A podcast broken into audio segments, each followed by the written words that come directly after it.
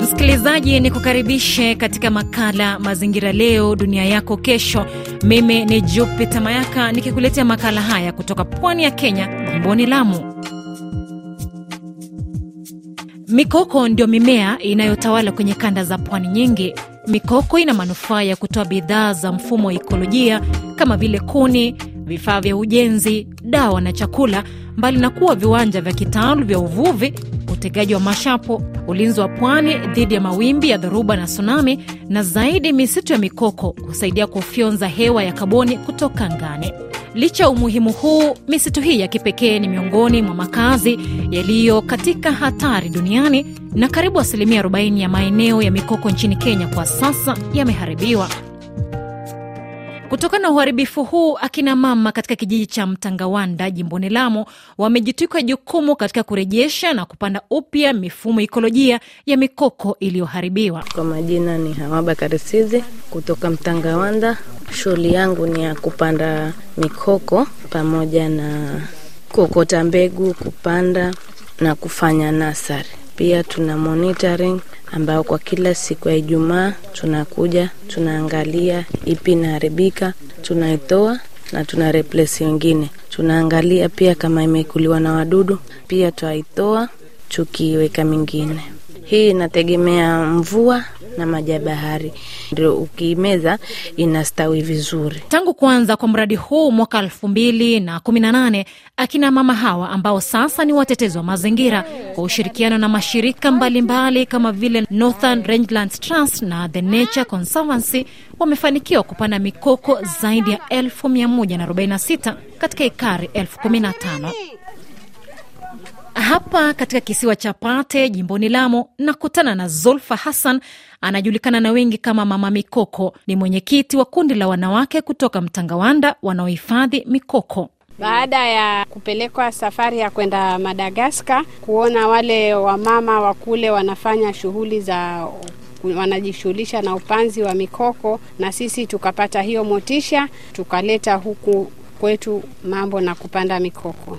Sisi tulianza na wamama kumi na nne, sahii tuko wamama experts mia moja na hamsini na tunajua mbegu gani iko sawa kupanda wakati gani, mkoko gani unapandwa kwenye mchanga gani. Kwa mara ya kwanza tulipoenda kupanda mikoko, tuliingia tu kwa msitu tukaokota mbegu, hatujui gani ni mzuri, gani yafaa, mchanga gani, tukaokota mbegu elfu kumi.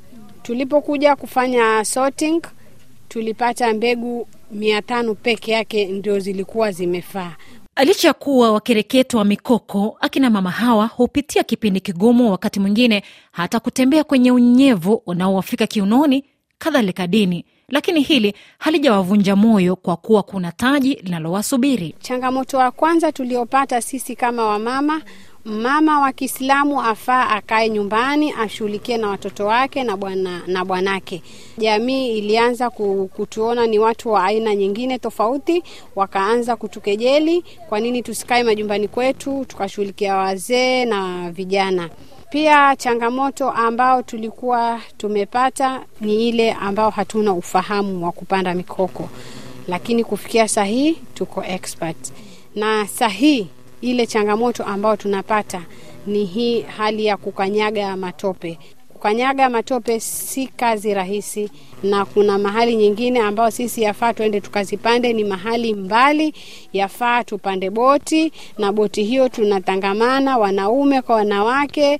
Pia changamoto ambayo tunaipata sahii kama hii sehemu yetu ambayo tunafanya upanzi wa mikoko, kuna ule mchanga ambao unatoka bara unaletwa kwa sababu ya mvua. Ukiletwa sasa ule mchanga, ikija hapa, mikoko yetu bado ni michanga, inapata ile mchanga aina mwingine, kwa hivyo ile hali ya mchanga inabadilika na hiyo mikoko pia inakufa. Je, msikilizaji, wewe unajua aina ya mikoko? Kuna dizaini mbili ya kupanda mikoko. Kuna ile tunapanda mikoko direct planting, ambayo tunachuna mbegu na tunaenda kupanda Pia kuna ile ambao tunatengeneza nasari, tukiangalia kama sahii ni msimu wa mvua, mvua yanyesha na tunataka kupanda, lakini hakuna mbegu.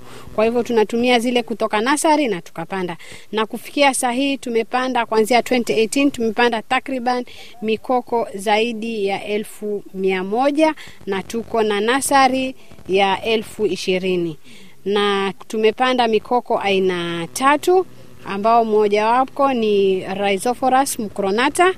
Huu ni mkoko wenyewe. Pia tuko na mkoko aina ya pili ya mkoko ambao tunapanda ni Syrops tagal ambao ni mkandaa. Pia tuko na Sonarasia alba ni mlilana, na tuko na Brugeria Jaimonizer ambao ni mwiya. Kuna mkoko mwingine ambao sisi huku hatuna kwetu kwa sababu unahitaji maji ya maji ya fresh, lakini sisi tuko na changamoto ya maji. Huo ni mkoko ambao unaitwa msikundazi, unapatikana kule area za Tana River. Baada ya kujua aina ya mikoko, mikoko hii ni nyumbani kwa kaa. Shughuli ya wanawake hawa imekuwa pia kitega uchumi kwa baadhi ya wazee katika kijiji cha Mtangawanda. Hii area hii yote ambayo sisi tumefanya upanzi iliharibiwa na watu wa kutengeneza chokaa, mpaka sisi tulivyokuja tukapanda hii mikoko. Wale wavuvi wa kaa wameona kaa wanapatikana kwa wingi, hata mara nyingine utasikia mama mikoko, nimeenda kwenye nasari zenu nimepata kaa amelala pale. Sasa hiyo pia imewapa wao motisha ya kuja kutujoin. Kwa kweli, wakati tu akina mama walipoanza shughuli hii ya kupanda mikoko walikuwa ni peke yao, lakini once nilipoona tu wameanza kupanda na mambo ya kuhifadhi mazingira, nikaona kuna umuhimu sisi kama wanaume pia kusaidia hawa wanavua kaa maisha yao, kuanzia wamalize masomo, shughuli zao ni hizi za kaa. Pia wanaenda kuvua samaki, wanaenda kuvua lobsters, lakini sana ujuzi wao ni crabs, na crabs mara nyingi ni kwenye makoko. Hata hao samaki pia wanazaa kwenye mangrove. Zamani kulikuwa kani wengi, lakini bei ilikuwa ni ndogo. Sasa hii kani wachache, lakini bei iko juu. Shauri soko ziko kila mahala. Afisa wa uhifadhi kutoka shirika la Northern Rangelands Trust NRT Muhamed Muhamed anaeleza tishio kubwa la mikoko pwani ni ukataji miti haramu. E, tunaamini kwamba mikoko pia kulingana na sayansi pia na wanajamii ni kwamba ina attract mvua, na pia hii mikoko, sisi ni jamii ambayo tunaishi karibu na bahari, so utapata ile mikoko ndo ina reduce zile erosions, na pia kuna wakati huwa kuna na mawimbi makali sana. Kama hapa Pate tayari kuna rangers kumi na saba na other conservancy utapata kuna rangers 13 zingine 20 hao wote wanasaidia katika ile shughuli ya patrol and monitoring. Kuna upande mwingine eh, jamii inategemea mikoko kama kutumia kama firewoods ama kuni za kupikia. Tumeweza kushirikiana na washikadau, tumewaletea zile energy saving jikos. Ukipata sehemu zingine tulapekea zile biogas. So hizi zina reduce zile pressure ambayo eh, ina, ina affect hizi mangrove resources. Na hizi plastic sana sana na nylon ambazo zinaletwa huku zinaweza kufinya sana hii msitu na kusababisha mikoko mingine pia ife kwa sababu inashindwa kuvuta hewa. Na msikilizaji, kuanzia Alhamisi Novemba 30 hadi Disemba 12 viongozi wa nchi mbalimbali na wadau wanakongamana Dubai kwa mkutano wa mazingira COP 28 wakati muhimu wa hatua kuchukuliwa dhidi ya mabadiliko ya hali ya hewa duniani. Kama tunavyojua, mkoko una pasenteji kubwa ya kusafisha mazingira, kwa sababu kitu ya kwanza, huu mkoko evergreen, hata kikatokea kiangazi aina gani, mkoko haukauki. Kwa hivyo hiyo ni ishara kubwa ya kuonyesha mkoko uko na pawa kubwa ya kutoa ile hewa kaa. Kulingana na mabadiliko tabia nchi, kwa sababu kuna mambo mingi yanatokea, kama kuna joto kali linakuja ama mvua kali, na hii mabadiliko tabia nchi, mtu wa kwanza ambayo itamdhuru ni mama na ndipo sisi kama jamii ya Mtangawanda ama kama mama Mtangawanda tumejitokeza kwa wingi ili kupanda mikoko. Pia kuna application yaitwa Jaza Miti, tunaijaza sisi hapo katika hili shamba letu, na katika hiyo application pia tunajaza miti ili kuapuka hizi athari za mabadiliko tabia nchi. Jukumu la kuhifadhi mazingira ni letu sote, wasijenge mama mikoko wewe ukibomoa. Pia nimeanzisha skuli ya watoto wadogo pale skuli ya Mtangawanda Primary School. Tuko na klasi ya watoto wadogo, tunafanya mambo ya eh, uhifadhi, hususan hii mambo na mangrove restoration.